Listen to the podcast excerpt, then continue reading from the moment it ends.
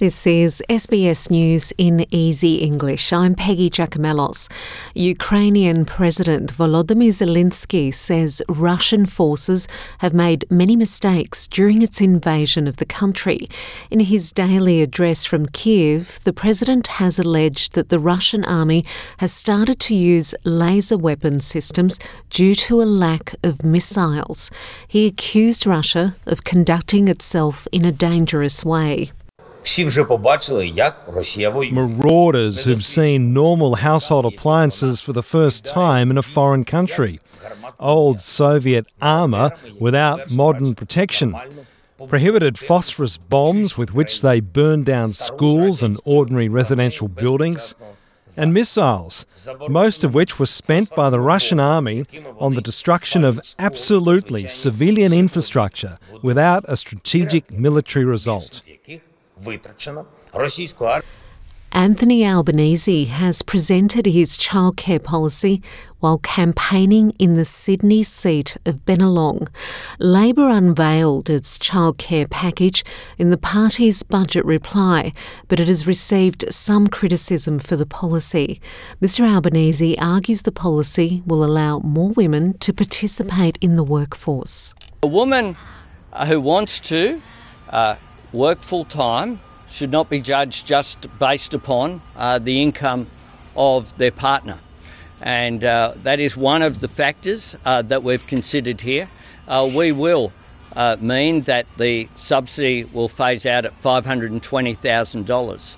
But we're also going to look at, through the Productivity Commission, a review of how that's working in practice and whether we would move to a universal subsidy.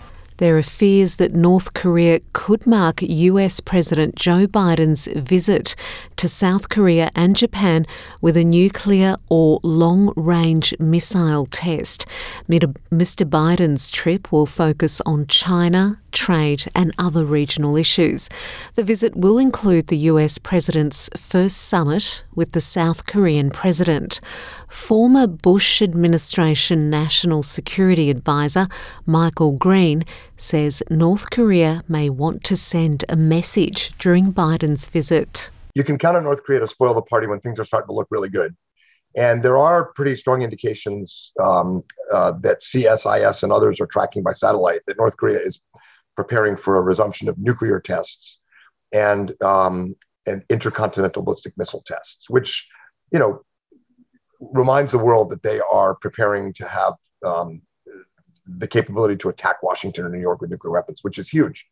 More than 17,000 teachers and staff from Catholic schools across the ACT and New South Wales will strike next week.